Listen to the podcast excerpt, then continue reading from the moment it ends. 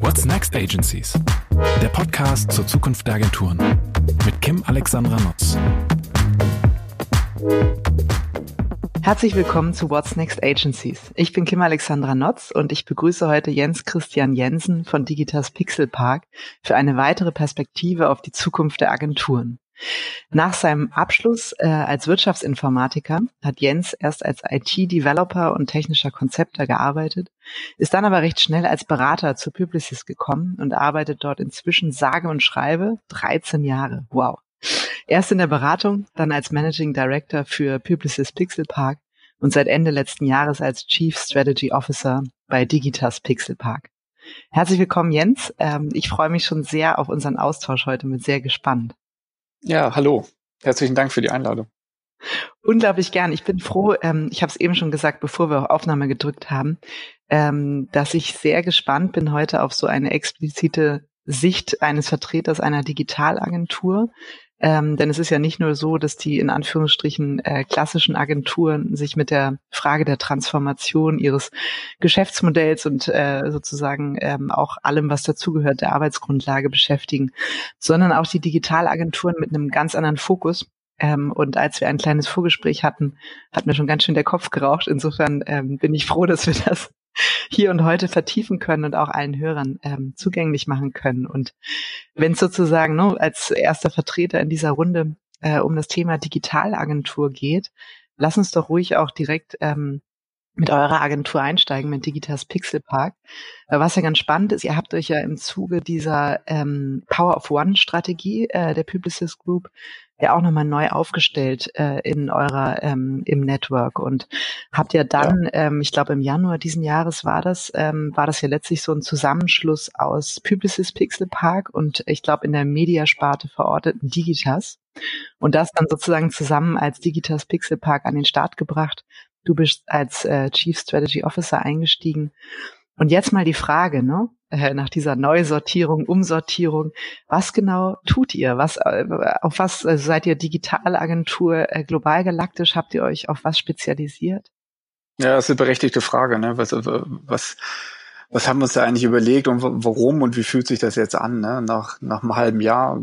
War jetzt auch ein recht besonderes Jahr, muss man dazu sagen, aber ja, die Grundüberlegung, die wir hatten, also bei einer Digitas weltweit oder jetzt auch in Deutschland ist, dass wir einfach die Annahme haben, dass die Welt digital ist draußen. Also das ist, man spricht von Industrie 4.0 zum Beispiel, wir sprechen viel über IoT, also das sind für uns alles gesellschaftliche Themen. Also unsere Gesellschaft ändert sich, die Anforderungen der Konsumenten ändern sich, wie man überhaupt mit Marken redet, wie man kommuniziert, wie man eine Beziehung eigentlich aufbaut und wie diese Beziehung auch eigentlich funktioniert. Die findet viel mehr unter den Nutzern untereinander statt und dann auch mal mit einer Marke. Ne? Ich meine, das ist, glaube ich, für dich oder für alle, die jetzt zuhören, eigentlich nicht neu.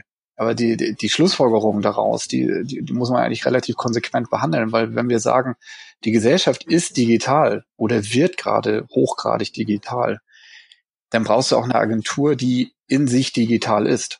Deswegen sagen wir, also wir nennen uns selber gar nicht mehr Digitalagentur, sondern wir sind eine Agentur für die digitale Welt.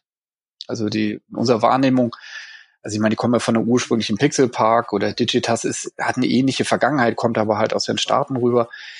Das sind alles Menschen, die in Agenturen, also arbeiten oder sich für eine Agentur entschieden haben, weil sie halt durch und durch digital verstehen oder digital arbeiten wollen oder in einem digitalen Ökosystem arbeiten wollen für eine digitale Gesellschaft und so weiter. Und das heißt, wir sind eigentlich eine Agentur, die eine ganz normale, in Anführungsstrichen, Agentur ist und auch die gleichen Aufgaben erfüllt, aber so aufgestellt ist, dass wir das für eine digitale Welt halt ableisten können. Also wir machen genauso Kreationen, wir bauen natürlich viele, viele Sachen, weil man in digital ganz anders bauen oder produzieren muss. Wir haben auch einen Consulting-Approach, dass wir sagen, wir beraten Kunden, was man denn in so einer digitalen Welt macht oder um halt auch digital mitmachen zu können. Und daraus ist der Gedanke geworden zum Jahreswechsel, also mit der Publicis-Gruppe, dass wir sagen, okay, eine Pixelpark war ja schon bei Publicis, wir haben auch eine Digitas gehabt, aber irgendwie müssen wir uns anders aufstellen, wir müssen uns mehr fokussieren, wir müssen uns mehr konzentrieren. Und das haben wir im deutschen Markt gemacht, also mit allen Marken. Ne? Also die Saatchi und Saatchi-Kollegen haben sich nochmal stärker fokussiert. Die ehemalige Pixelpark oder Publicis Pixelpark, das war schon eine Agentur, die ist relativ groß und sehr breit geworden, wo man auch nicht immer ganz leicht erkannt hat, was machen die jetzt eigentlich? Also irgendwie das und auch noch digital, dass wir mehr gesagt haben, nee, klare Positionierung, klare Antwort, klare Mannschaft. Das ist Digitas Pixelpark, Agentur für die digitale Welt. Und über diesen Power-of-One-Ansatz spielt man sich dann die Bälle zu. Ne? Das funktioniert auch echt sehr gut. Und trotzdem liegt bei euch eben auch noch der Teil, auch wenn Saatchi und Saatchi jetzt als Kreativagentur positioniert ist in diesem Network, liegt, ich glaube, es war ja zwischenzeitlich auch mal eine kleine Diskussion oder Missverständnis bei euch, ne? Macht ihr jetzt noch Kreation, legt ihr noch Wert drauf oder nicht? Ich habe aber gerade rausgehört, dass das durchaus der Fall ist, weil ihr euch eigentlich als eine Agentur begreift, die das alles kann. Richtig. Nur eben von der Denke her immer aus dieser digitalen Welt herauskommt. Ne? Genau, also das ist eine sehr gute Frage. Also das ist auch schwierig, dann immer in so ein, zwei Sätzen auf den Punkt zu bringen, muss man sagen, wie die ganzen Marken. Wir haben ja eine Dreiviertelstunde Zeit. Ich meinte eher in der Vergangenheit bei Irritationen. So. Also für uns ist wirklich die Klammer, wenn du eine Antwort für die digitale Welt brauchst, dann musst du natürlich Kreation bedenken. Aber in einem anderen Weg als früher. Also ich sag mal, das klassische Research, ein Sprungbrett treiben, dann hast du eine hervorragende Kreation. Können wir auch, machen das ein bisschen anders. Weil für uns ist ja eigentlich immer die entscheidende Frage, wenn du in diesem extrem darwinistischen System digital, also in diesem Ökosystem jetzt unterwegs bist, was sich ja primär auf Social, was auf Social stattfindet, was auf anderen, also auf Paid Media auch sehr viel zunehmend stattfindet, weil du einfach keine Reichweite ohne Paid mehr bekommst oder nur noch sehr, sehr schwer, dann musst du deine Kreation auch anders ausleben am Ende. Die Idee ist eigentlich die gleiche. Aber die Exekution, wie du von der Idee in diese Ökosystemlandschaft kommst, also wo ja die Frage ist, warum soll der Nutzer damit jetzt Zeit verbringen? Und da reden wir über Mikromomente, ne? Also baller ich das auf meinem Instagram-Feed jetzt einfach durch oder wir reden in Zukunft immer mehr über TikTok. Das funktioniert anders. Da muss eine Kreation anders aufgeladen sein. Also das kennt man, glaube ich, aus der Klassik auch sehr stark. Ich glaube, ein ganz böser Moment für viele Kreative, die in dieser Bewegtbild Wertewelt auch hängt. Ne? Der klassische TVC ist ja auch die Fehlannahme gewesen, okay, dann bringe ich den einfach auf YouTube, weil da erreiche ich irgendwie getargetet irgendwie die Leute besser. Nur ist es ja so, dass ich nur noch 5 Sekunden Zeit habe, die Leute zu motivieren, dann auch weiter zu gucken. Also und da kommt dieser Darwinismus schon ganz gut raus. Und in dieser Welt leben wir total. Ne? Also das heißt, du musst die Kreation anders leben in der Exekution, du musst sie anders produzieren und du musst daraus eigentlich auch ein komplettes Ökosystem aus verschiedenen Touchpoints in Interaktion bauen, die irgendwie auf dieses Brand einzahlen. Bei uns kommt noch dazu, dass wir sehr, sehr oft Kundenbriefings mit haben, wo die Transaktion auch mit drin ist. Also es muss am Ende irgendwo was bringen, weil das in digital halt auch geht. Und das kann jetzt eine Shop-Interaktion sein, das kann eine Lead-Generierung sein, bei einem B2Bler, das kann aber auch eine Lead-Generierung, also dieser berühmte, sehr schwache Marketing-Qualified-Lead für eine Food-Firma sein. Also wo du eigentlich in diesem klassischen Shopper-Marketing-Kontext bist. Aber auch da kann digital helfen. Mhm. Das finde ich ganz spannend. Du hast ja gesagt, im Prinzip macht ihr auch Kreation. Ihr geht nur ganz anders ran, als man das sozusagen in klassischen Kreativagenturen macht. Kannst du mal so ein, so ein typisches Projekt beschreiben oder einfach vielleicht auch beschreiben, was ist das andere, ne? Wenn ihr sagt, ihr denkt sozusagen für Marken in einer digitalen Welt ganz anders und startet auch anders in den Kreationsprozess? Ja, es ist vom Start her ist es eigentlich noch so wie immer, sage ich mal, weil im Kern steht ja die Idee. So, also bei uns heißt es ja Make It Right, Make It Magic, Make It Work. Das ist ja das große Operating System der Publicis Gruppe, was ja im Endeffekt in irgendeiner Form auch ein klassischer Planning Cycle ist. Ne? Aber bei Make It Right, wie wir den Inhalt ausleben, heißt es, Daten sind natürlich key. So, da wir durch viele Kunden haben, die wir sehr lange betreuen, versuchen wir eine Art Fundus an Daten aufzubauen, die qualitativ oder quantitativ sein können, um Insights zu finden, die einen Unterschied machen. So, das ist jetzt in einem klassischen Ansatz natürlich auch so. Ich finde, bei uns fühlt sich es ein bisschen anders an, weil wir die Kompetenz der Insight-Generierung aufgrund von Daten wirklich haben. Also wir haben Data Scientists, die wirklich mit einem ganz anderen Background in den Kreativprozess reinkommen. Also wir haben Kollegin, die ist eigentlich Geophysikerin. So, ne, das sind Leute, die haben ein sehr, sehr hohes mathematisches Verständnis, die über diese Data-Schiene eigentlich erst als Exot reingekommen sind und die jetzt in den Kreativprozess mit eingearbeitet sind, weil die suchen halt nach Insights zusammen mit einem Creative Planning. Das ist eigentlich wieder diese klassische Denke, dieses ich bringe eine Idee oder eine komplexe Welt mal auf einem Chart oder auf einem Whiteboard in der Sprache für einen 12-Jährigen auf den Punkt, wo der Kunde eigentlich schon eine leichte Träne im Auge hat und sagt, ja genau das konnte ich nicht in Worte fassen, deswegen habe ich 80 Seiten Briefing geschickt.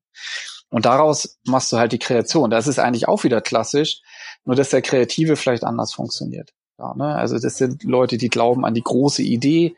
Wir versuchen sie aber in dem digitalen Ökosystem zu Ende zu denken. Das machst du natürlich auch mit Leuten, die aus dieser digitalen Welt kommen. Die fühlen das einfach anders. Ne? Das sind ja keine Touchpoints, die man hinterher dann noch irgendwie runterproduziert, sondern die Leute denken in Möglichkeiten, Möglichkeiten ist eigentlich ein gutes Wort, also in Chancen eigentlich, die ein zeitgemäßer Touchpoint eigentlich mitbietet. Ne, also du kannst das natürlich moderativ auch sehr aggressiv reinfragen. Also wir haben hier eine klassische Brand, das ist jetzt B2C, das ist vielleicht eine Konsumergutfirma. Wie bringst du das jetzt in TikTok zum Fliegen? So einfach um zu gucken, wie kriegst du diesen Darwinismus da irgendwie rein? Wie kriegst du ein Hingucker-Element? Um das dann vielleicht auch für rückwärts auf die Idee zu entwickeln, ne? Und zu sagen, okay, da fehlt vielleicht die Flughöhe, weil das dann zu beliebig auf TikTok ist. Das ist gerade echt irgendwie ein bisschen das Problem, weil da geht's ja gar nicht mehr um inhaltliche Tiefe. Aber wir versuchen halt das zu trainieren. Mhm. Ja, beantwortet das die Frage? Ja, absolut. Ja. Also im Prinzip sehr analytisch, sehr datengetrieben, weit weg von dem dann doch auch schon ein bisschen veralteten Bauchgefühl, ne? Ganz früher mal irgendwie Bauchgefühl, Marfo, Best for Planning. Die Zeiten sind ja glücklicherweise auch schon in klassischen Kreativagenturen vorbei, aber eben durchaus mit Unterstützung der Data Scientists. Das war total verständlich. Sag noch mal ganz kurz die Bereiche, die ihr abdeckt. Du hast vom Coaching gesprochen. Mhm. Ich glaube, so das ganz klassische Plattformgeschäft liegt bei euch. Wie unterteilt ihr das? Wie sieht euer Angebotsportfolio aus? Ja, das ist eine sehr gute Frage. Also die Herausforderung, die wir haben, ist, dass der Kunde eigentlich reinkommt und sagt, okay, pass auf, ich brauche was für diese digitale Welt. Ich will den nächsten Schritt machen, ich brauche einen besseren ROI, was auch immer. Also die Briefings sind da sehr, sehr unterschiedlich. Und wir haben festgestellt, und so haben wir auch diese neue Positionierung halt ausgerichtet, dass es am Ende oft um 3 große Bereiche geht, vielleicht auch 4. Das eine ist, du brauchst das nennen wir Connection. Also Digitas in der weltweiten Story, das ist wie gesagt, wir glauben an dieses Connected Age, deswegen kommen wir über diesen Begriff Connection rein, also diese neue Verbindung zwischen Marke und Konsument da draußen. Das heißt, Kampagne neu definieren. Ist es eine normale Kampagne? Ist es eine Reverse-Funnel-Kampagne, dass du von der Transaktion Richtung Awareness denkst? Reden wir über Account-Based Marketing beim B2Bler, was auch immer. So, das ist eine Gruppe bei uns. Also das ganze Portfolio, wie können wir diese Beziehung herstellen? Social und so weiter. Dann auf der anderen Seite das klassische Plattformgeschäft, da kommen ja viele Kollegen auch her, originär. Da komme ich selber ja auch her. Ne? Also ich rede gerade über ein Portfolio für eine Agentur in dem nächsten Zeitalter, bin aber eigentlich von der Ausbildung ITler. Mhm. Also bin ja schon irgendwie relativ exotisch, irgendwie von hinten quasi in diese ganze Wertschöpfung reingekommen. Das hat mich auch zittern lassen vor unserem Gespräch. Das ist aber eine gewohnte Situation für mich. Das ist für mich natürlich ganz interessant, weil man jahrelang früher wirklich, also in diesen Anfangszeiten, also Mitte der 90er mal angefangen, diese Stacks dann wirklich aufzubauen und diese ganze Reifegradprozess, der in den letzten 5 Jahren auch nochmal wahnsinnig Antrieb genommen hat, dann auch begleitet, um dieses Wissen damit reinzubringen. Aber dieses Plattformgeschäft heißt bei uns, da sitzen Menschen von der Planung, über die Gestaltung, also UX zum Beispiel auch, oder halt auch über das reine Engineering und den Betrieb, die wirklich einen holistischen Marketing-Stack bauen, also Experience Management, früher CMS genannt, ne, über Shopsysteme, über Personalisierung, der ganze Anschluss zu Media, der ganze Programmatic-Server, die ganze Bereiche wie DMP, also Drittdatenverwaltung, wie kann ich da drinne in Echtzeit Berechnungen machen, auf wen mache ich ein Retargeting, was auch immer. Nach hinten raus die Schnittstelle Richtung CM, Marketing, Automatisierung, ERP. Das sind alles Begriffe, mit denen wir tagtäglich zu tun haben. Du hast aber jetzt eine riesen Bandbreite. Du redest eigentlich über Kreation, über den Insight, über ein Sprungbrett, was ein 12-Jähriger versteht. Auf der anderen Seite habe ich gerade so viel Komponenten und Bereiche genannt, da kannst du wahrscheinlich ein halbes Buch drüber schreiben. Das sind 2 Bereiche. Und die Herausforderung für den Kunden ist, der muss halt beides gerade lernen. Also der muss halt verstehen, ich muss anders mit meiner Zielgruppe draußen reden, weil die haben einfach eine andere Anforderung. Das funktioniert einfach anders. Ich muss mich anders durchsetzen. Die Klassiker, die Leute informieren sich halt bei Google und nicht mehr auf meiner Seite. Also muss ich da irgendwie rein. Ich meine, das ist ein No-Brainer, ist aber ganz schwer, das zu erreichen. Auf der anderen Seite brauche ich ein technisches System, mit dem ich das technologisch unterstützen kann. Und der Fehler, den viele Kunden jetzt in den letzten Jahren gemacht haben, ist ja, dass sie sagen, ey, ich habe mir jetzt irgendwas von Salesforce, Adobe, SAP, Oracle, IBM oder aus dem Open-Source-Bereich jetzt einfach mal gekauft. Die haben gesagt, das ist schlüsselfertig, ich kann mir das hier irgendwie installieren und dann läuft das alles. Und dann haben jetzt die Erkenntnis, nee, es läuft halt gar nichts. Das Ding ist einfach schweineteuer, wenn du dir einfach einen Unimog in deine Tiefgarage stellst, aber du nutzt den halt nicht. So, das ist, und daraus ist dieser dritte Bereich bei uns entstanden. Das nennen wir Coaching, dass wir sagen, lieber Kunde, du bist genauso wie allen anderen in der Transformation. Also eigentlich sind wir ja immer mit diesem Begriff Marketing-Transformation gerade irgendwie in Berührung, alles, was wir besprechen. Und es ist völlig okay, dass du nicht weißt, wie es funktioniert, weil Transformation heißt, du musst deine Kultur ändern.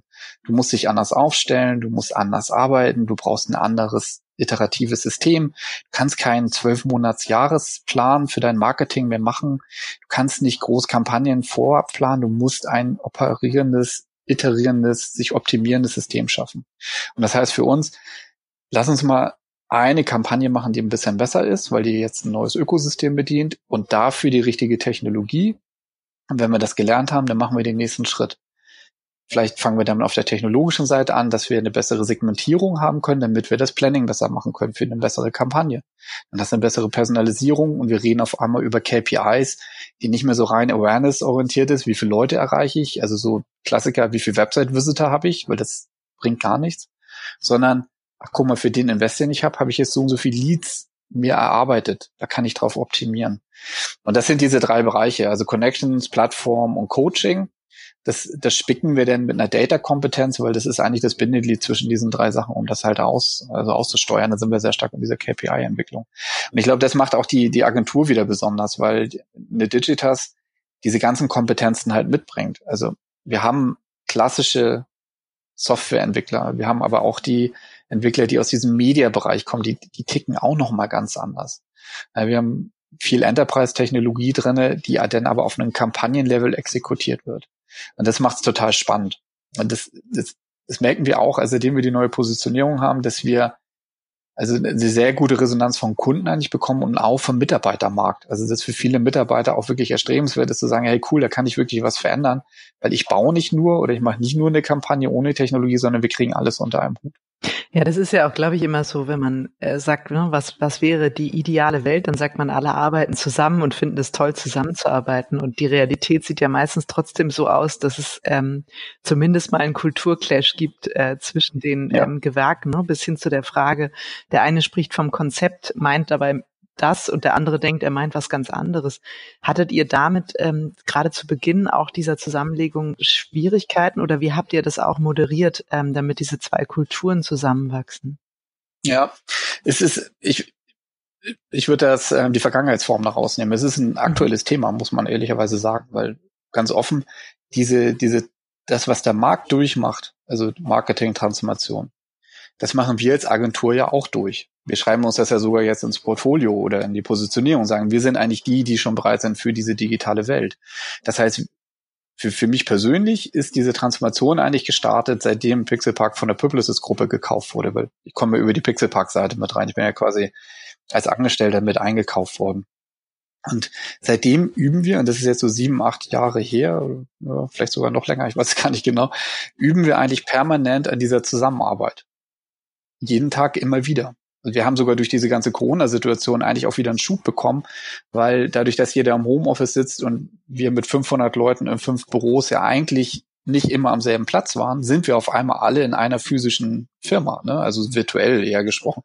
Das heißt, wir haben ganz neue Konstellationen von Teams und wir fangen immer wieder an zu sagen, hey, das und das sind die verschiedenen Horizonte, das und das ist der nächste Schritt, lass uns eine Retroperspektive nach dem Projekt machen und auch wieder lernen, wieder an unseren Dokumenten arbeiten, an der gemeinsamen Vokabular arbeiten und so weiter und so weiter. Also es ist halt wirklich ein ongoing Prozess, der wird nie abgeschlossen sein, weil wir natürlich immer neue Technologien mit reinkriegen, neue Ideen, neue Plattformen, ne? Also TikTok schon 1000-mal genannt gerade, wo man immer wieder neu lernen muss und wo man immer wieder die eigenen Methoden auch wieder in Frage stellen muss, weil es entwickelt sich sehr, sehr, sehr, sehr, sehr schnell weiter.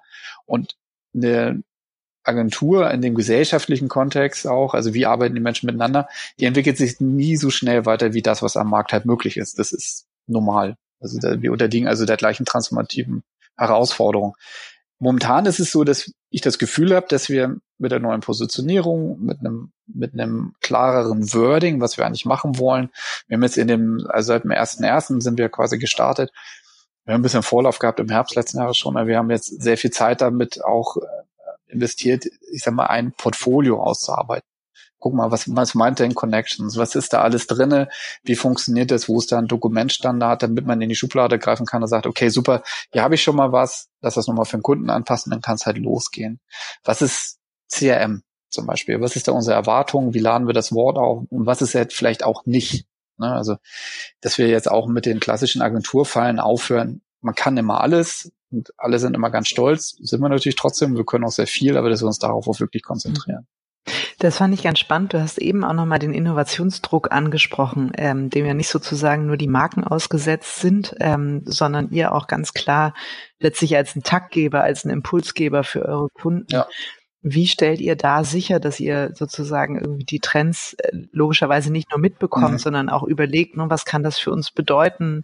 Was machen wir mit AI? Was machen wir mit Voice? Was machen wir mit Automation und neuen Tools, die auf den Markt kommen? Habt ihr da, wie kann man sich das vorstellen, so eine Art Innovation Lab? Habt ihr Trend Scouts? Habt ihr irgendwie einfach Workshops, wo ihr sagt, okay, wir schnappen uns einen Kunden, überlegen mal, wie können wir das konkret anwenden, um es auszuprobieren? Das ist echt eine sehr gute Frage, weil wir haben von allem etwas, weil es in unserer Erfahrung keine Standardantwort gibt. Also und das hat was damit zu tun, wo der Druck herkommt für Innovationen. Also wir haben natürlich sehr, sehr viele Leute, die wahnsinnig interessiert sind an neuen Technologien, die einfach alles ausprobieren, denen wir auch versuchen, Zeit einzuräumen. Hey, komm, probier's aus, mach eine Demo, was auch immer. Es gibt Workshop-Formate oder auch, ich sag mal so Kulturtage, wo dann ein Office sagt, komm, wir nehmen uns jetzt 1-2 Tage Zeit, die alle basteln mal irgendwas, zeigen sich das. Das ist eher wirklich, da gibt's ein Thema, wir probieren mal was aus. Da fehlt meistens der Kontext. So, das ist trotzdem gut, dass du einfach neue Ideen bekommst und dass auch sich Leute treffen, die ähnliche Interessen haben. Also das gibt's auch zwischen den Marken bei uns. Also, wir haben ein paar Leute, die sind extrem keen auf diese ganze Virtual Reality Kiste. Auch privat haben alle möglichen Brillen, die man sich vorstellen kann, die jetzt gerade mit den Units, die eigentlich Eventmanagement machen, die natürlich durch Corona echt ein Thema haben und auf einmal den Druck haben, die wir zusammengebracht haben und die sich da gerade austauschen, sodass die Leute, die wissen, was möglich ist auf einer technischen Ebene, mit den Leuten zusammenkommen, die auf einmal den Druck auf der Kundenseite haben und sagen, ich brauche jetzt eine Innovation, weil sonst habe ich echt ein Business-Thema hier und meine Kunden haben auch ein Riesenthema. Und das ist dieser zweite große Einfluss. Also ich bin echt immer wieder erstaunt, wie stark Pitches auch bei uns Innovationen auslösen. Also wo du merkst, komm, du hast eine kurze Zeit, also eigentlich ein finales Datum mit einer Show, die du auch irgendwo orchestrieren musst und sagst, wie möchte ich den Kunden jetzt wirklich einen ernsthaften Schritt weiterbringen, und du versetzt dich in diesen Kunden rein und versuchst, das Beste rauszuholen, dass da immer wieder Innovationen kommen, die auch einen technischen Impact haben. Weil wir haben ganz oft die Situation, du hast einen Pitch, du hast ein tolles Ergebnis gesehen, dass wir das, was wir da uns selber auch wieder erarbeitet haben, also jetzt nicht auf der inhaltlichen Ebene, das meine ich nicht, aber auf einer technologischen, auf einer methodischen Ebene bei anderen Kunden natürlich auch wieder einfließen lässt. Und das ist uns sehr wichtig. Also du hast den konkreten Case, das sind Pitches, kann ja auch Bestandskunden sein, wo wir dann, also das nennt man ja dann nicht Pitch, aber eine ausschreibungsähnliche Situation haben oder wo das Team dann auch sagt, komm, im Rahmen von unserer Jahresplanung würden wir gerne das Geschäft vergrößern, lass uns irgendwie gucken, was wir da Tolles machen können, um den Kunden zu überzeugen. Und parallel eigentlich dieses laufende Scouting durch Menschen, die wirklich ein Interesse haben und sich da in eine fachliche Tiefe reingeben. Und da müssen wir einfach drauf bauen, dass Menschen, also Kollegen von uns, Bock haben, sich laufend mit technischen Themen auseinanderzusetzen. Oder auch mit kommunikativen Themen. Also ich reite immer gerade so auf technischen Themen rum. Das kann natürlich auch mit kommunikativen Trends sein. Also Voice haben wir zusammen mit den Kollegen von Metadesign aufgearbeitet. Also weil Metadesign sich gefragt hat, ja, wenn Voice jetzt ein ernstzunehmendes Interface ist, wie muss sich dann eine Marke da verhalten? Da habe ich ja ein evolutionäres Thema. Und da sind wir drauf eingestiegen und haben gesagt, ja, okay, wir können Voice abbilden. Wir können das maschinell zugänglich machen. Wir haben NLP, also Natural Language Prozessoren zum Beispiel am Start, die man jetzt aus einer Azure oder aus einer AWS-Umgebung irgendwie mieten kann und können das jetzt in der Brand Story verwandeln. Das ist ganz interessant, was daraus dann wird. Die Herausforderung ist das natürlich dann auch in Geschäft zu verwandeln. Nochmal mit dem Voice-Thema, ne? Weil ich habe letztens irgendwo gelesen, noch gibt es eigentlich keine richtige Antwort auf die Frage, wie man eigentlich das ganze Thema Voice auch für das Marketing nutzbar macht, ne? Weil häufig ist es ja so eine Art irgendwie Service, ne? Ich brauche eine Information oder ich möchte was bestellen und eigentlich ist es eher so ein serviceorientierter Touchpoint. Und die Frage, ne? Wie kann dann Marke spürbar werden über Voice oder was macht man vielleicht auch mit Storytelling oder welche Möglichkeiten gibt es? Habt ihr da schon Ansätze oder Gedanken, die ihr auch euren Kunden anbietet? Ja, also es gibt mehrere Überlegungen. Und also das eine ist, also die Frage ist ja, worüber reden wir gerade? Das ist eigentlich ein Interface-Thema. Mhm. Also das ist ein Natural Interface, könnte man sagen, genauso wie Touch ja auch angefangen hat, doofe Handy-Tastaturen abzulösen. Das hat man ja dann auch mal kurzzeitig als natürlich irgendwie betrachtet, weil ich direkt mit dem Interface kommuniziere und nicht so einen Umweg habe, ist es bei Voice ja noch viel originärer. Also ich meine, ich wachse als Kind auf, indem ich mich verbal mitteile und auch höre, das geht ja in beide Richtungen, oder halt meinen Tastsinn dafür nutze. So. Und das ist natürlich wahnsinnig neu. Das kannte man nur aus Science-Fiction-Serien wie irgendwie Knight Rider oder was auch immer oder Star Trek, dass ich mit einer Maschine reden kann und dass sie mir dann einfach hilft, weil das halt so schön einfach ist und das wird gerade Realität. Also jetzt haben wir mehrere Herausforderungen. Das eine hast du genau gesagt, was heißt das für ein Brand? Was, wenn ein Brand anders erlebbar gemacht wird, und da sind wir sehr oft in einem Service-Kontext, wir sind sehr oft noch im Alexa-Kontext oder Siri oder was auch immer, wo ich sage, okay, das sind erstmal serviceorientierte Sachen, aber ich habe als Brand die Herausforderung, das zu lernen und das jetzt anzufangen, zu adaptieren und zu experimentieren.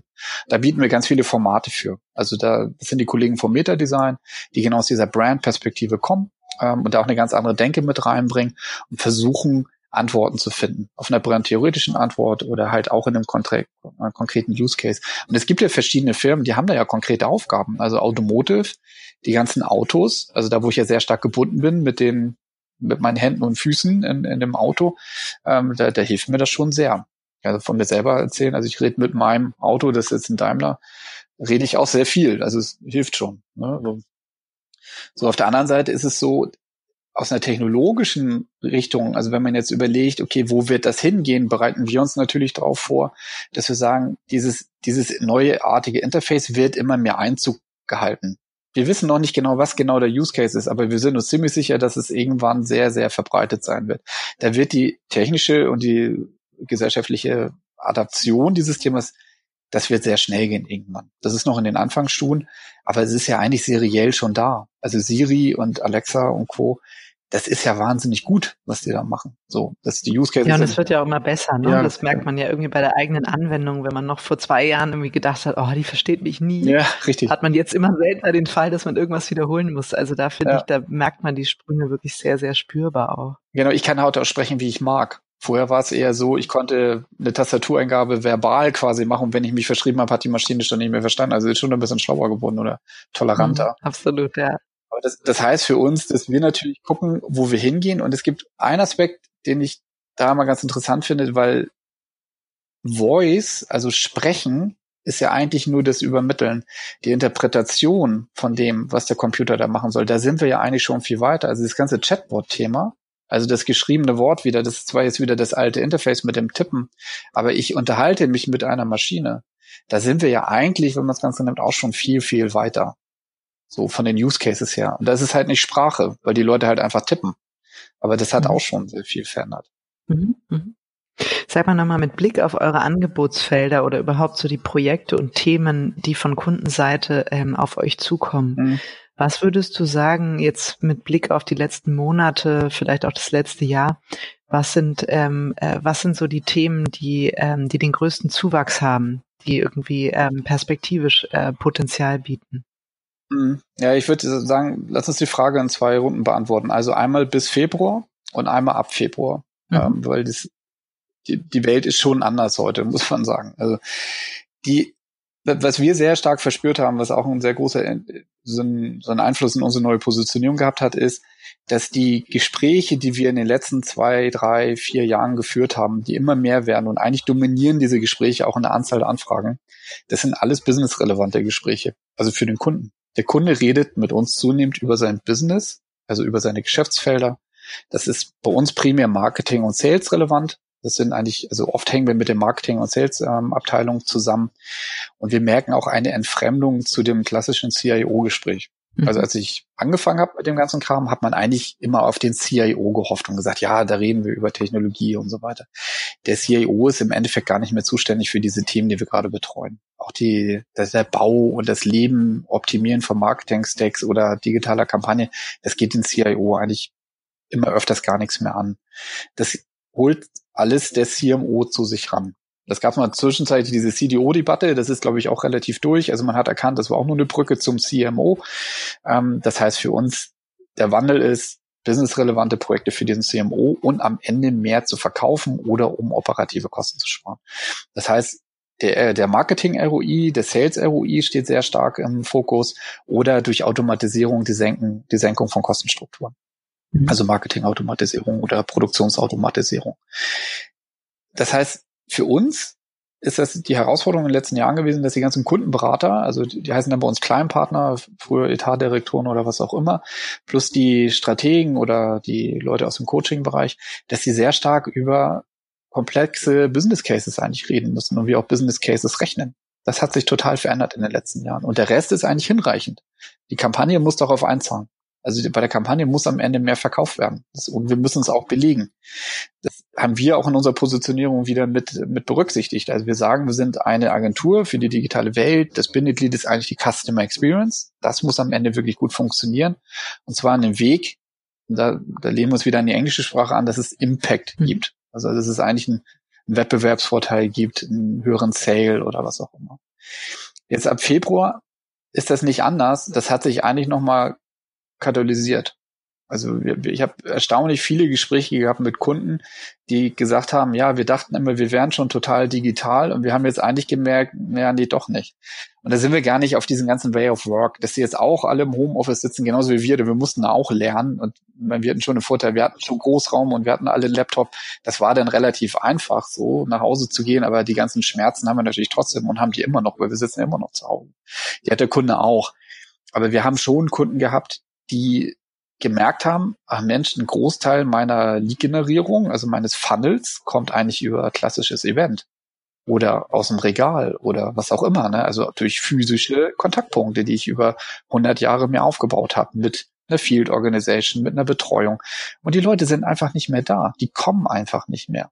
Also selbst wenn ich eine Messe machen würde oder eine Promotion in einem Shop, die Leute sind gar nicht da. Ich habe gar keine Chance mehr, meine Zielgruppe zu erreichen. Und dann geht's natürlich los, dass der Funnel einbricht und dass die ganzen Lead-Generierungen, also das Nurturing und die Purchasing-Phasen, die waren noch gut bestückt, aber die laufen halt langsam leer. Wie so eine Haartönung, die so langsam rauswächst, ne? Das war so irgendwie bedrohlich. Und da haben wir relativ viel gesprochen. Und das Interessante ist ja, dass das die gleichen Gespräche sind, die letzten Jahre immer zugenommen haben, bloß mit einer echten Ernsthaftigkeit. Also wir haben Menschen getroffen, die hatten wirklich echt Angst, dass da die Metriken leer laufen und die kamen aus einer Messeabteilung und die natürlich gesagt haben, dann lass uns das jetzt digital machen. Und wir dann irgendwann gesagt haben, ja, das können wir gerne tun, aber das Projekt, so wie du es gerade planst, ist ein Messebauprojekt. Das funktioniert so nicht mehr, das tut mir echt leid. Wir müssen das jetzt umbauen auf deiner Seite. Oder die Digital-Marketing-Leute, die gemerkt haben, dass der Entry-Point in die Pipeline halt nicht mehr gegeben war, weil das alles Messeleads waren. Das ist ein typisches Problem bei den B2B-Lern gewesen, wo wir dann sehr schnell Formate entwickelt haben, die ohne Messe funktionieren. Und damit meine ich nicht virtuelle Messe, das haben wir auch alles gemacht. Das sind aber eigentlich nur Ersatzmaßnahmen. Du musst ja eigentlich in Always-On auf einmal rein. Also in den Content-Marketing-Ansatz. Und das ist natürlich brutal, wenn du das innerhalb von 2, 3 Wochen brauchst. Ne? Das heißt, du machst da eigentlich diese Transformationsstory, wo du jetzt eigentlich jahrelang für Zeit hattest, die musst du in 2, 3 Wochen nachholen, wenn du sie verpasst hast. Glaubst du, dass es so einen Rückfall gibt, sobald es wieder möglich ist? Weil ich meine, Event ist ja nun wirklich einer der größten Kostenfaktoren auch im Marketing, ne? Weil einfach Messestände, Messeaufbauten, irgendwie all das Mieten total teuer ist. Wird es ein Zurückfallen in diese Bereiche geben oder sagen die Leute, Mensch, das ganze Thema ganz anders gedacht, bringt uns eigentlich weiter, lässt uns weiter springen und wir haben wieder mehr Geld für die Breite zur Verfügung? Ja, ganz ehrlich, ich weiß es nicht. Also wir haben so Wetten laufen intern oder so verschiedene Hypothesen und ich glaube, wo ich mich stark für aussprechen würde, also du hast ja das Verb jetzt genutzt, wird es dahin zurückgehen? Nee, das wird's nicht. Es wird nicht so sein wie vorher. Also auch das ganze Buzzword New Normal und so weiter. Ich meine, mir hängt's aus den Ohren raus, muss ich ganz ehrlich sagen. Es ist ein bisschen leidig, auch mit den ganzen positiv oder ja, optimistischen und pessimistischen Zukunftsvisionen. Aber grundsätzlich glaube ich schon, dass die Grundthese, dass man sagt, nee, es ist halt ein neues Normal, es wird kein Zurückkehren geben, da glaube ich total dran. Weil das merken wir ja schon in unserem eigenen Verhalten. Also es gibt in der Firma keine Leute mehr, die sagen, das müssen wir jetzt aber mal persönlich besprechen. Das ist, also das ganze Thema Businessreisen wird sich extrem verändern. Ich glaube aber trotzdem, dass es in der Incentivierung und der Motivation des Menschen an sich schon Elemente gibt, die immer wieder für ein physisches Event halt sprechen. Und ich sage bewusst Event.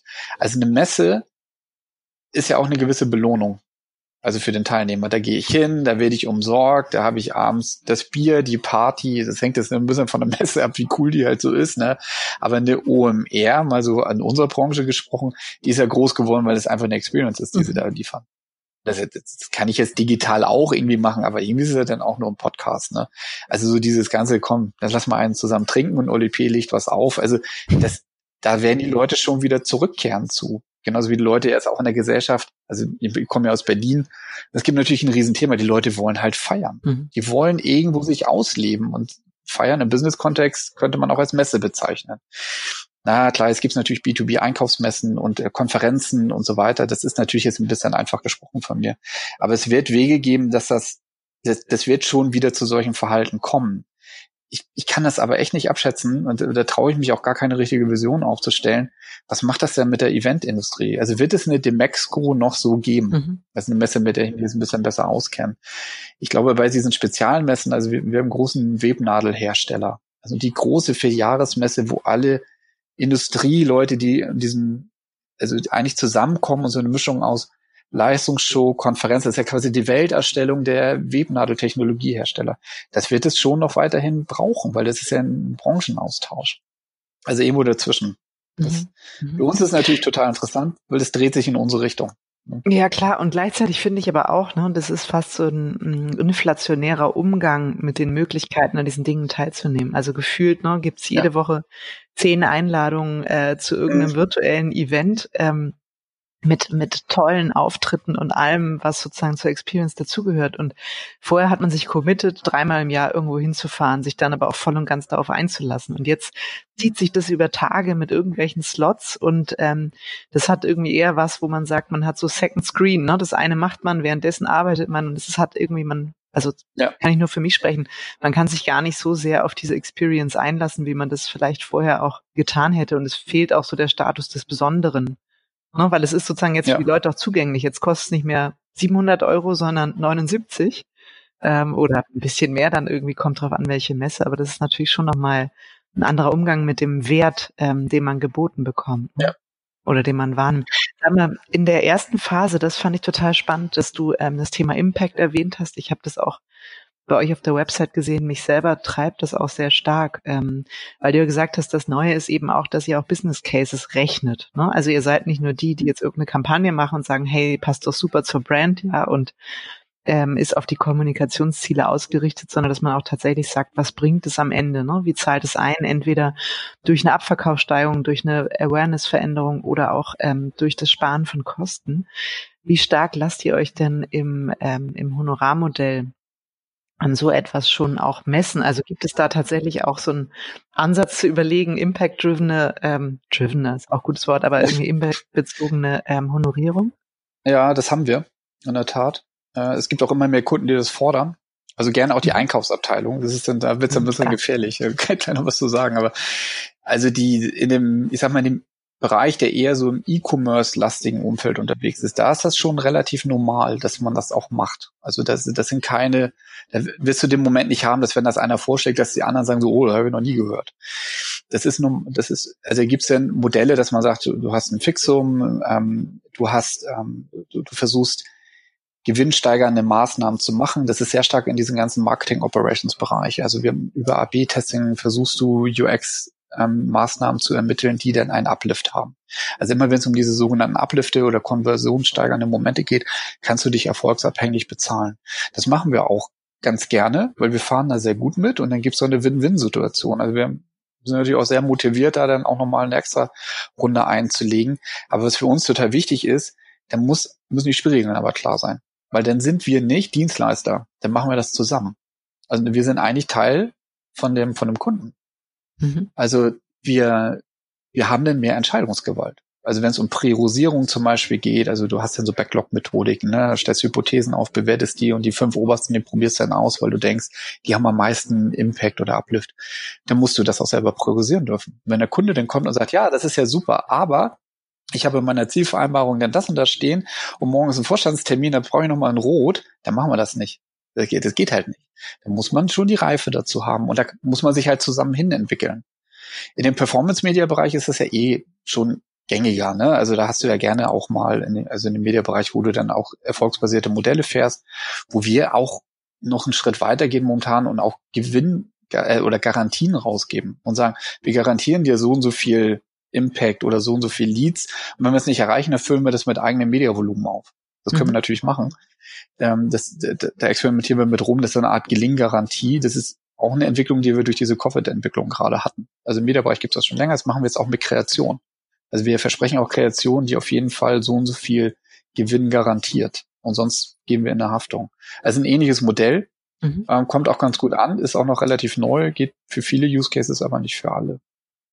Gibt es auch so Varianten, wo ihr dann sagt, okay, das ist das Fixum, das ist der variable Anteil und wenn wir überperformen, also über die Ziele hinaus, gibt es einen gesonderten Bonus, sodass ihr dann auch im Verhältnis der Steigerung partizipiert? Ja, da legen wir schon Wert drauf, weil das ist natürlich auch so ein beliebtes Einkaufsmittel, dass man sagt, okay, das ist eigentlich die Zielgröße, davon ist so und so viel fix und variabel und wenn es gut läuft, könnt ihr bis dahin kommen und dann ist es aber Schluss. Und dann sagen wir, nee, das geht ja nicht. Also musst du eigentlich den Zielwert in die Mitte stellen und sagen, es geht halt auch besser und es geht halt schlechter. So, es müssen schon beide Seiten da ein Risiko in Anführungsstrichen haben. Ich meine, wenn du übererfüllst, ist es für den Kunden ja eigentlich kein Problem, weil er hat ja dann auch mehr Gewinn. Das rechnet sich ja. Ja. Aber sonst ist das unfair. Das ist genauso wie mit, ja, wir hätten gern einen Festpreis und wenn ihr aber weniger Zeit braucht, dann würden wir auch gerne nur weniger zahlen. Und dann sagen wir, aber wenn wir länger brauchen, ja, dann nicht. Wir wollen trotzdem die Stundenübersicht haben und wissen, wie viel ihr drauf gearbeitet habt. So ganz nach dem Motto, ne, irgendwie möglichst viel Zeit drauf verwenden, dann ist das Ergebnis auch besser. Ne? Das ist ja sozusagen diese alte Denke. Und ich glaube, da stößt auch das Modell Zeit gegen Geld halt einfach an seine Grenzen, ne? Weil man nicht so stark in der Wertorientierung unterwegs ist und tatsächlich so impact-driven, wie du das gerade beschrieben hast. Ich finde es total spannend, weil ich glaube, dass das eine sehr spannende Perspektive ist. Natürlich, wie du gerade gesagt hast, immer dann, wenn man sich als Partner versteht, ne? Und wenn man dann eben nicht doch als Dienstleister gesagt bekommt, nee, wir nehmen jetzt Route 2 und die verändern, aber wir nochmal machen Best of Both Worlds und dann denkst du danach, um Gottes Willen, jetzt geht's aber nicht mehr. Ja, genau. Und dann hängst du sozusagen in der Pflicht. Ich glaube, das ist dann ein großes Problem, ne? Wenn dann schnell wieder ein alte Muster zurück verfallen wird. Ja, absolut. Es gibt noch eine zweite Herausforderung. Du musst halt auch als Agentur mehr oder weniger, alle Touchpoints irgendwo mitgestalten können. Nicht mitbestimmen, das ist zu viel. Aber wenn du sagst, hey, ihr macht mal eine Kampagne, wir hätten dann ganz gerne eine Gelinggarantie, aber du darfst das Media nicht aussteuern. Das heißt ja gar nicht, dass du es selber machen musst, aber das heißt, so und so ist die Kampagne aufgebaut und dann wird es falsch geschaltet. Dann hast du natürlich echt ein Problem, weil dann wird die Kampagne nie fliegen. Ne? Und das sind so Sachen, da muss man natürlich drauf achten. Und wenn ein Kunde dann aber sagt, ja, aber ich habe meine Mediaagentur zentral gebaut, da darf ich nur ein Excel-Briefing hinschicken, sonst reden die nicht mit mir, dann geht das nicht. Ne? Ich meine, da muss man sowieso überhaupt keine komplette Kampagne in Frage stellen, das ist noch was anderes, aber eine Gewinnbeteiligung kannst du ja nicht machen. Sag mal nochmal zurück, nicht zum New Normal, aber zu, du hast auch gesagt, ne, auch Corona war für euch eine Umstellung in der Art zu arbeiten, ne, trotzdem ihr alle mit Notebooks ausgestattet wart. Wie sieht denn aus eurer Sicht die Zukunft der Arbeit aus bei euch? Also welche Themen treiben euch dabei? Das ist eine super Frage, weil das ist natürlich ein sehr lebhafter Dialog gerade. Und es gibt verschiedenste Einflüsse in diese Diskussion. Ne? Also du hast den Mitarbeiter, den man ja eigentlich mal im Mittelpunkt stellen muss. Ne? Und sagst, also wie wollen wir denn als Kollegen gesprochen alle zusammenarbeiten? Und es gibt sehr viel Learnings. Ich kann mit jedem weltweit einfach so zusammenarbeiten. Das ist ja toll, das habe ich ja noch nie gehabt. So, ne? Vorher war ja immer so, man geht ins Büro und von da aus arbeitet man mit allen Leuten zusammen. Das ging auch irgendwie, aber jetzt fühlt es ja so richtig echt an. Und irgendwie vergessen die Leute auch, ja, der sitzt in London, der sitzt in Köln, der sitzt in Hamburg, ist eigentlich völlig Banane. Also wir dachten, wir wären da ganz gut. Das hat nochmal so eine ganz neue Freiheit genommen. Das gefällt vielen Leuten sehr, sehr gut. Es gibt aber den Schwachpunkt, ich sehe die Leute gar nicht mehr, also ich fühle die Leute nicht mehr. Also ich habe jetzt ungelogen gestern mein erstes Kundenmeeting seit Anfang März gemacht. Also Präsenzmeeting. Also Kundenmeeting haben wir natürlich eine Menge gemacht. Und der Kunde auch. Und das ist jetzt ein Neukundentermin gewesen, wir kannten uns gar nicht. Und wir kamen alle in den Raum rein und dann ging es halt los. Ja, Hand geben? Nee, mit der Faust berühren? Nee, so gut kennen wir sie auch noch nicht. Ne? Ellbogen, ja, okay, gut. Und dann, also du hast diese ganzen Startschwierigkeiten. Ne? Und also da, wo du merkst, so ein Präsenzmeeting hilft eigentlich ganz stark, um so ein Bonding aufzubauen. Das merken wir natürlich jetzt bei Mitarbeitern auch. Du hast neue Kollegen, die eingearbeitet werden. Die brauchen mal irgendwie einen Agenturtag. Die Agentur ist aber leer.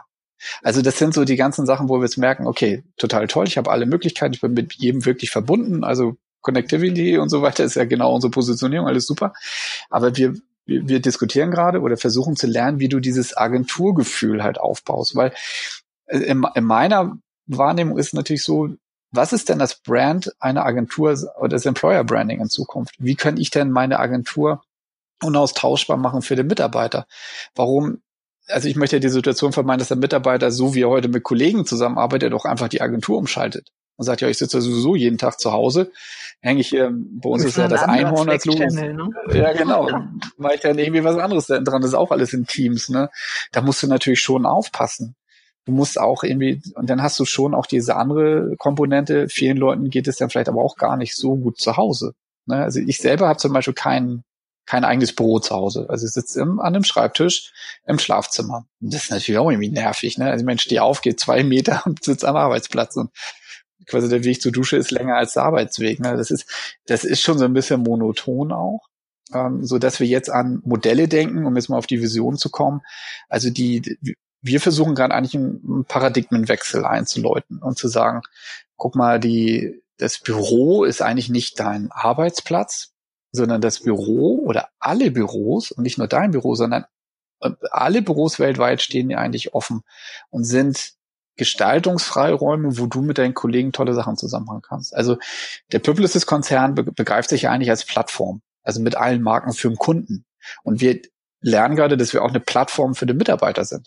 Also du hast hier ganz viele Werkzeuge, du hast hier irgendwie Daten und Kreationen und irgendwie alles Mögliche, du hast verschiedene Büros und du kannst dir das einfach alles zusammen buchen. Also wenn du sagst, so, ja, heute bin ich in Berlin, brauche für 5 Leute halt entsprechend mal einen Meetingraum, dann gehst du in eine Buchungsplattform, hast deinen Kram. Also wir werden eigentlich wie zu einer Art WeWork, wenn man so will.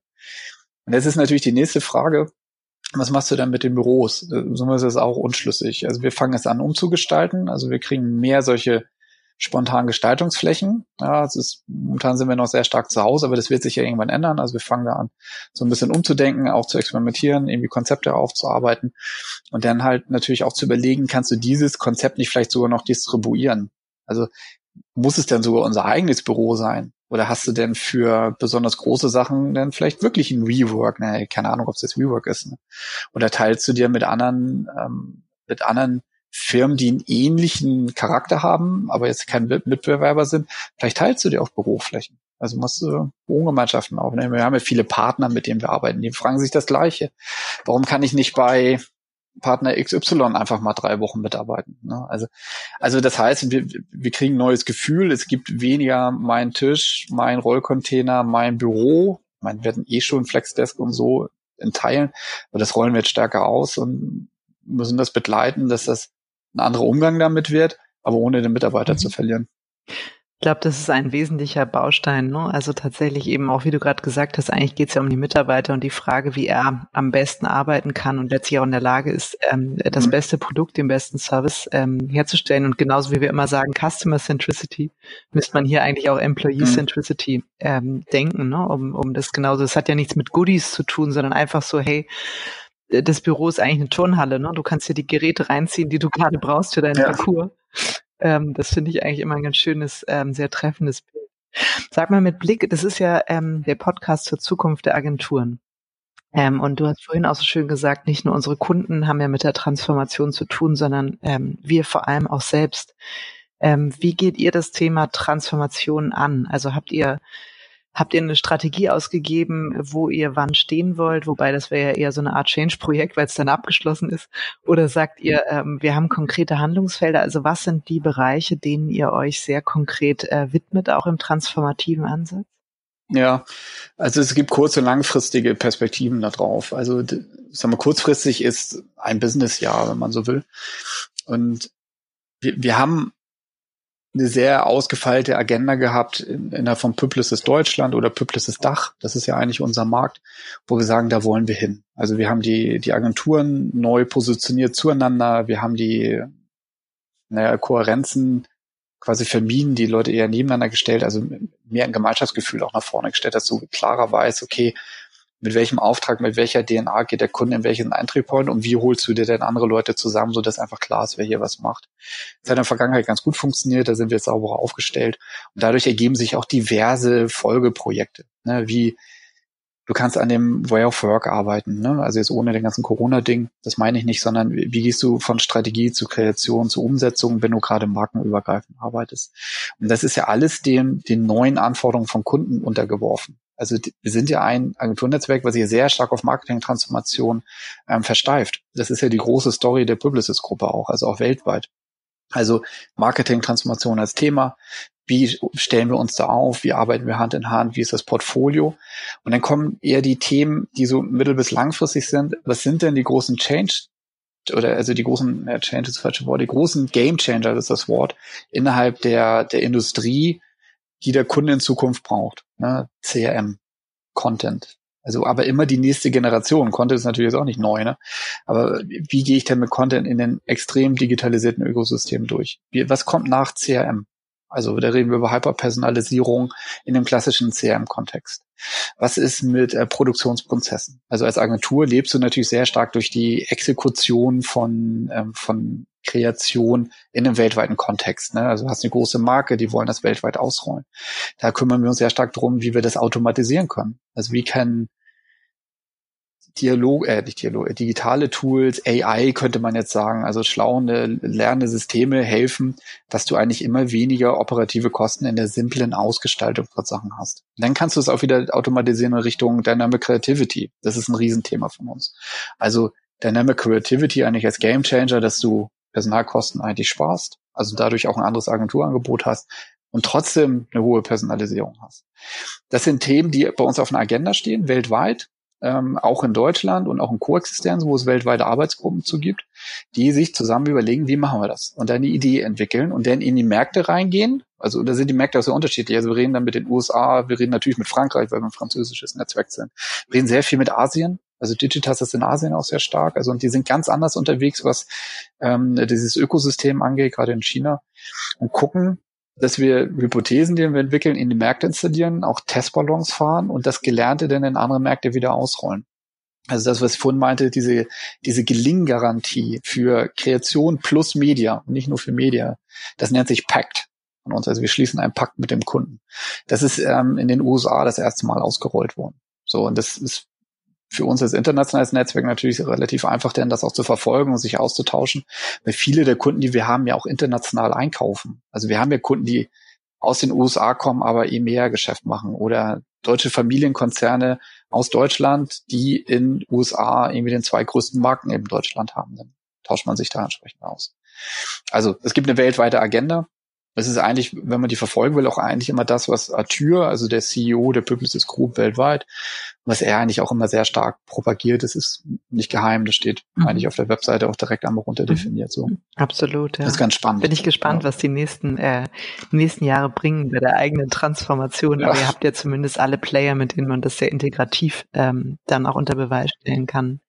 Sag mal, die letzte Frage in dem Zusammenhang, weil das hast du vorhin ganz am Anfang einmal gesagt, ne, dass man natürlich immer dazu neigt, sich alles Wissen anzueignen und dies noch zu können und jenes noch zu können. Mit Blick auf auf Digitas Pixelpark, wie sieht eure Zukunft aus? Würdest du sagen, wir setzen auf Spezialisierung oder auf Erweiterung? Nee, also wir setzen auf Erweiterung, ganz klar. Also gute Frage, weil wir hatten den Dialog auch. Also ist Digitas eigentlich ein Spezialistenanbieter auch innerhalb unserer Firma oder generell am Markt? Oder kümmern wir uns um etwas Holistisches? So. Wir haben uns für das Zweite ganz klar entschieden. Das sind relativ kurze hypothetische Diskussionen, weil wir sind ja eine Agentur für die digitale Welt. Wenn die Welt digital wird, braucht sie neue Antworten, neue Konzepte, neue Methoden, ein anderes Gefühl, wie man Sachen angeht. Und dann reden wir über Marketing generell. Also wir reden eigentlich über Digitalisierung von Marketingprozessen. Wir reden über neue Wege für organisches Wachstum. Das sind total allgemeine Themen. Das heißt, unser Weg ist eigentlich, wir wollen eigentlich uns von dem CMO, wo heute diese ganzen Themen liegen, zum CEO weiterentwickeln.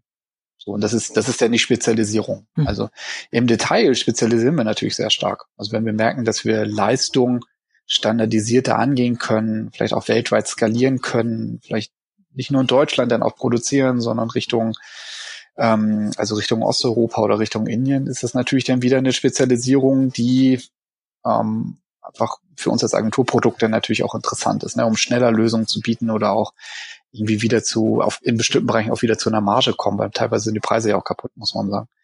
Und da spezialisieren wir. Aber der Overall-Dialog ist eigentlich genereller. Naja, es ist ja auch, um das so ein bisschen abzuschließen oder abzurunden, dieser Weg in Richtung CEO-Orientierung, Transformation des Marketings ist ja dann auch ein guter Ansatzpunkt, um zu sagen, wir kommen raus aus der Commodity-Falle, ja, ne? Sondern wir sind tatsächlich irgendwie strategischer Partner, wir agieren impact-driven. Das sind, glaube ich, irgendwie sehr kluge Ansätze, auf die dann aber andersrum der Kunde sich auch einlassen muss. Ne? Ich glaube, ja, das ist auch da noch die große Lernkurve, dass es eben nicht ausschließlich dieses Dienstleisterverhältnis ist, sondern Partner auf Augenhöhe. In dem Fall dann auch wirklich durch eine monetäre Bemessungsgrundlage an der Stelle. Ne? Genau. Jens, ich danke dir total für diese super spannenden Einblicke und wünsche euch bei eurem Weg und all dem, was ihr vorhabt, als Digitas, aber auch als Gruppe ganz, ganz viel Erfolg. Hat Spaß gemacht, mit dir über die Zukunft zu sprechen. Ja, auch von meiner Seite vielen Dank und auch für die Einladung. Also und alles Gute mit diesem tollen Format. Also ich habe das schon länger beobachtet. Ich finde es ganz toll, wie sich das entwickelt, die Initiative. Und ich weiß, wie viel Arbeit das ist, das wirklich auch durchzuhalten. Also Kompliment. Danke dir. Ich mache auf jeden Fall nicht nur dieses Jahr. So viel steht schon. Okay. Okay, ciao. Bis bald.